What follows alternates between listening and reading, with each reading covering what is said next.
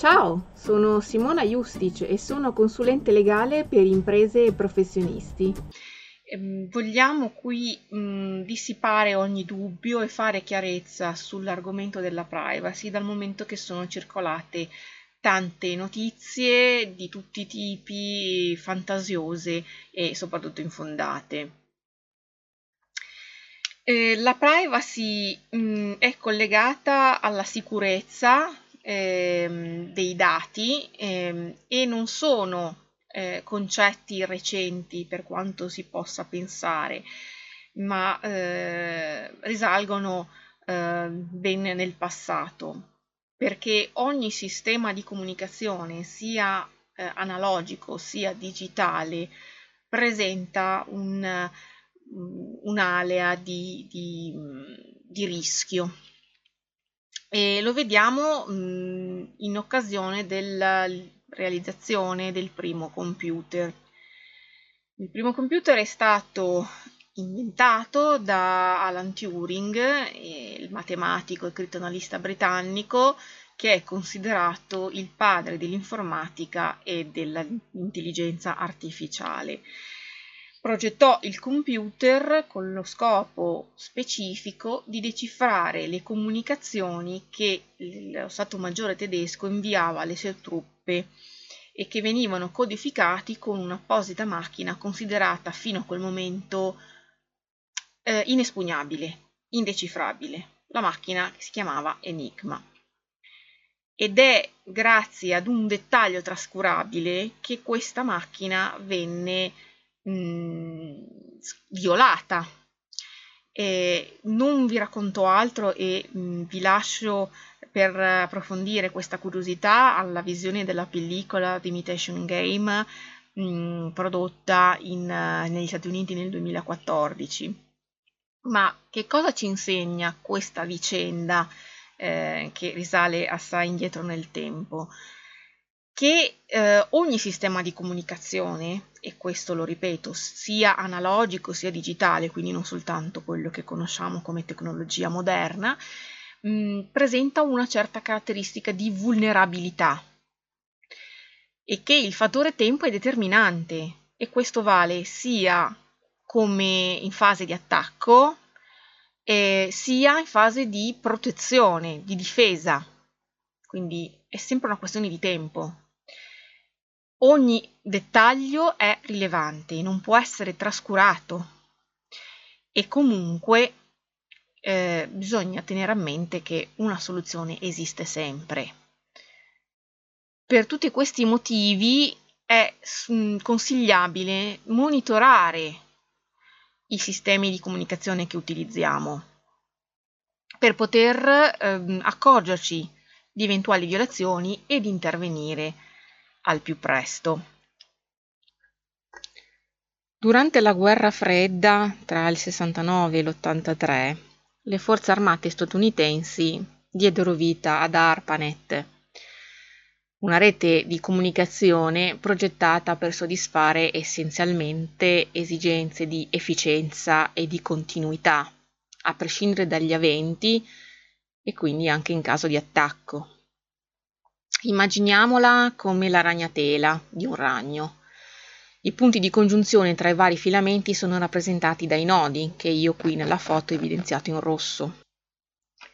Ciascun nodo è autonomo e indipendente rispetto agli altri, in modo che in caso di guasti o problemi di qualunque tipo, ad alcuni gli altri avrebbero potuto continuare a veicolare le informazioni.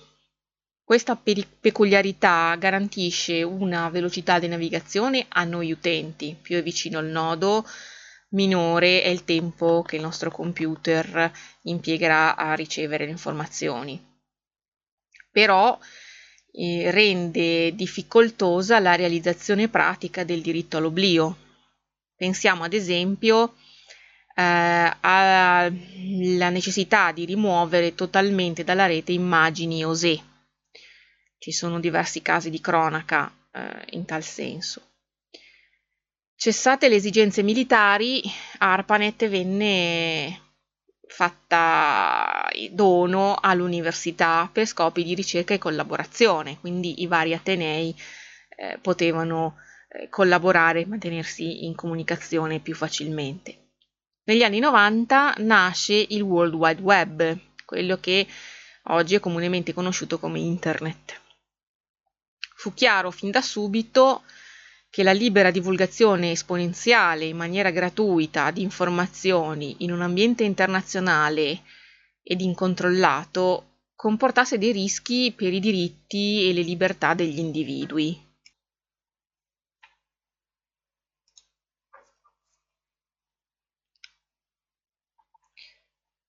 La Commissione europea ha affrontato la problematica emanando una serie di direttive cui ciascuno Stato membro dell'Unione doveva uniformarsi con un proprio atto legislativo nazionale. Difficile da credere, ma l'Italia è stata la prima, forse seconda dietro solo alla Francia.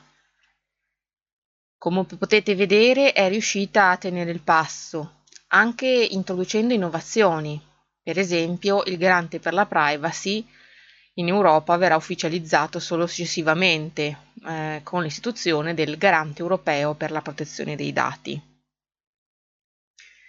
Ad un certo punto ehm, la Commissione acquisisce la consapevolezza che la delicatezza della materia e la continua evoluzione tecnologica eh, richiedessero un approccio uniforme da cui partire per elaborare un piano di azione da continuare a sviluppare.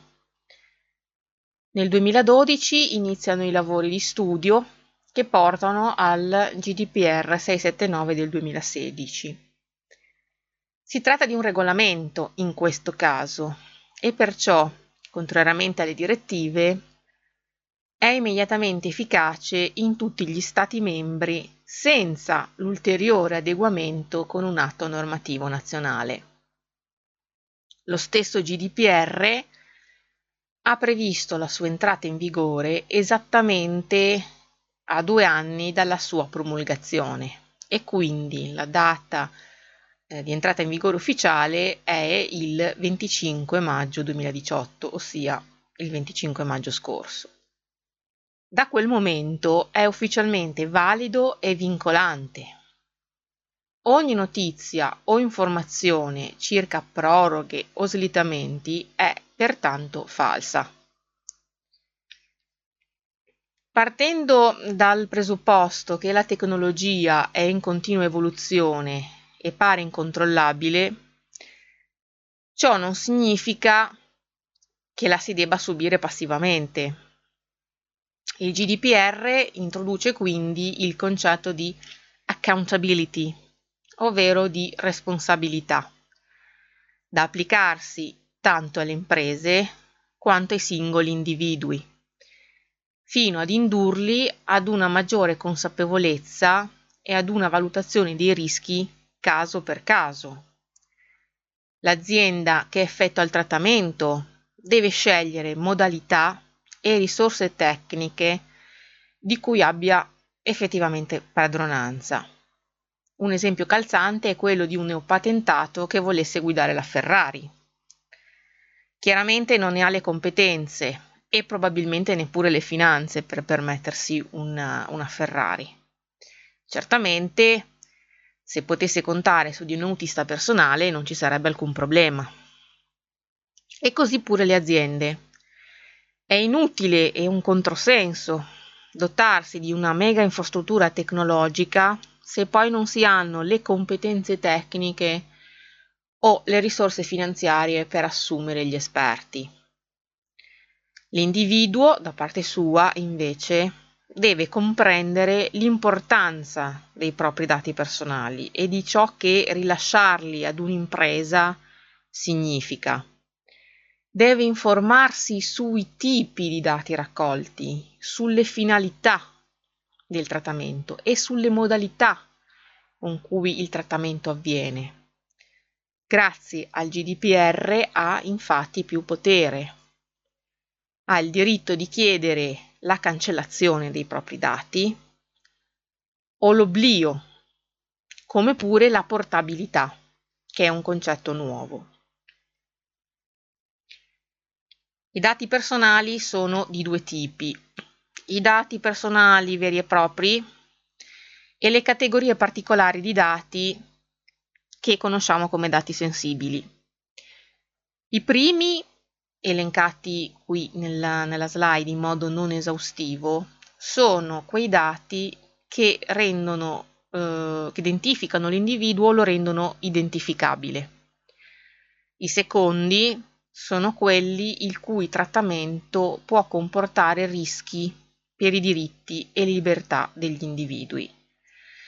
Per questi ultimi il regolamento sancisce il divieto di trattamento.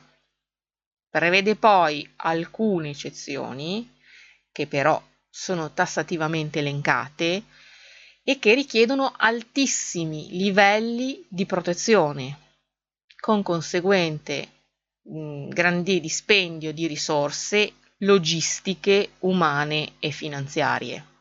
Quindi, almeno che non vi sia un giustificato motivo, non ci sia un'esigenza particolare, mh, si consiglia di non trattare questo tipo di dati. E fra questi dati sensibili possiamo avere eh, a titolo anche in questo caso non inesaustivo eh, dati sulla razza, sulla religione, sulle idee politiche, sullo stato di salute o sulla vita sessuale, l'appartenenza sindacale, i dati genetici che identificano in modo univoco un soggetto e così pure i dati biometrici, vale a dire le impronte digitali, la scansione della retina, proprio per esempio. Obbligati a mettersi in regola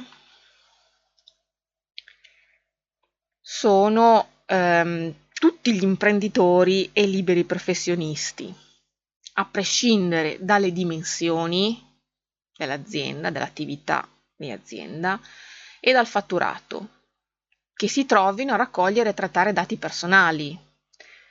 Attenzione, perché i dati possono essere quelli del personale dipendente, quelli dei collaboratori, dei fornitori, non solo dei clienti.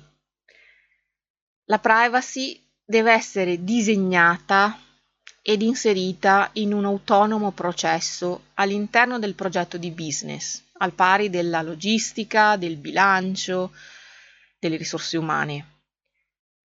Pena l'applicazione di sanzioni pari al 2% del fatturato fino a un massimo di 10 milioni di euro. La buona notizia è che mm, si richiedono livelli crescenti di sicurezza proporzionalmente alle dimensioni dell'azienda, al tipo di dati trattati e alle modalità con cui viene effettuato il trattamento. Maggiore l'azienda, più saranno i dipendenti i cui dati saranno trattati per fini retributivi e previdenziali, quindi le buste paga, più saranno i soggetti incaricati del trattamento dei dati.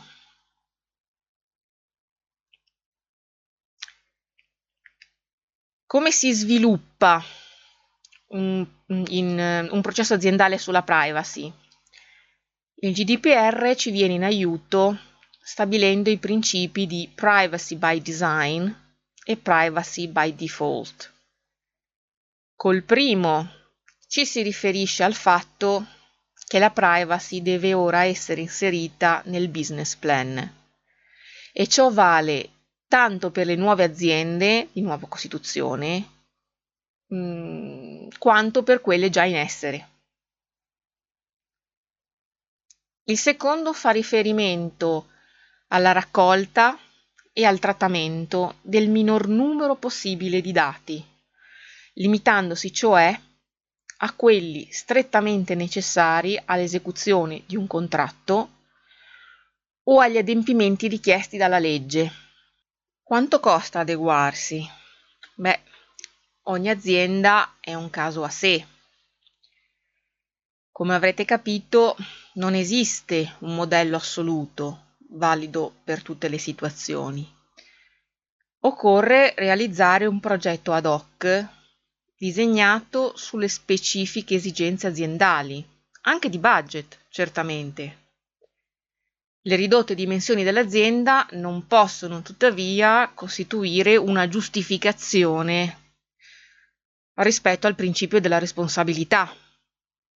Le sanzioni, infatti, verranno applicate a prescindere dalla effettiva violazione dei dati, poiché l'obiettivo finale è la responsabilizzazione e quindi verrà valutata l'adeguatezza del progetto, il monitoraggio costante e il miglioramento continuo delle misure di sicurezza. Non è più un elemento da, di cui occuparsi e poi dimenticarsi per sempre. Questo è il concetto di base. I fattori di costo ehm, sono relativi alle dimensioni dell'azienda, questo l'abbiamo detto, al tipo di trattamento che viene effettuato, alle modalità con cui viene effettuato, ai tipi di dati che vengono raccolti e trattati. E non ultimo, pare un'ovvietà, ma eh, mi sono resa conto che non è proprio così, la serietà del progetto, perché ehm, potete rivolgervi anche a chi vi offre eh, la consulenza, che poi non è consulenza, eh, vi promette di risolvere il problema privacy, perché viene visto come un problema, con poche centinaia di euro. Però non è una consulenza, attenzione. Esclusivamente vi viene inviato via mail normalmente eh, un plico di file, una montagna di file da stampare, eh, però non, non implicano la consulenza. Mm, scaricando questi, questi, documenti, questa mole di, di file, stampare questi fogli, sprecare tutta questa carta, non è detto che vi protegga e che vi metta eh, al riparo da eventuali sanzioni in materia di privacy, perché poi mh, mm, vi serve eh, la competenza tecnica per arrivare alla, all'applicazione delle scartoffie, come, come, si chiamano, come vengono mh, mm, definite, al caso specifico. Quindi non bastano le scartoffie altrimenti la nostra consapevolezza, la responsabilità va a farsi benedire. Non è questo lo scopo del GDPR, cioè procurarsi una montagna di scartoffie. Deve essere qualcosa di ragionato, deve essere qualcosa di specifico. E quindi questo mh, vi invito a metterlo in conto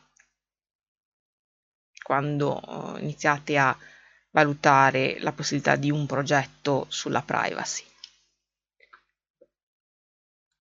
Bene, per ora è tutto, spero di essere stata sufficientemente chiara e di aver contribuito a fare luce su alcuni punti cruciali eh, in materia di privacy. Vi invito a iscrivervi ai canali social per poter seguire eventuali aggiornamenti e per ora è tutto, alla prossima, arrivederci.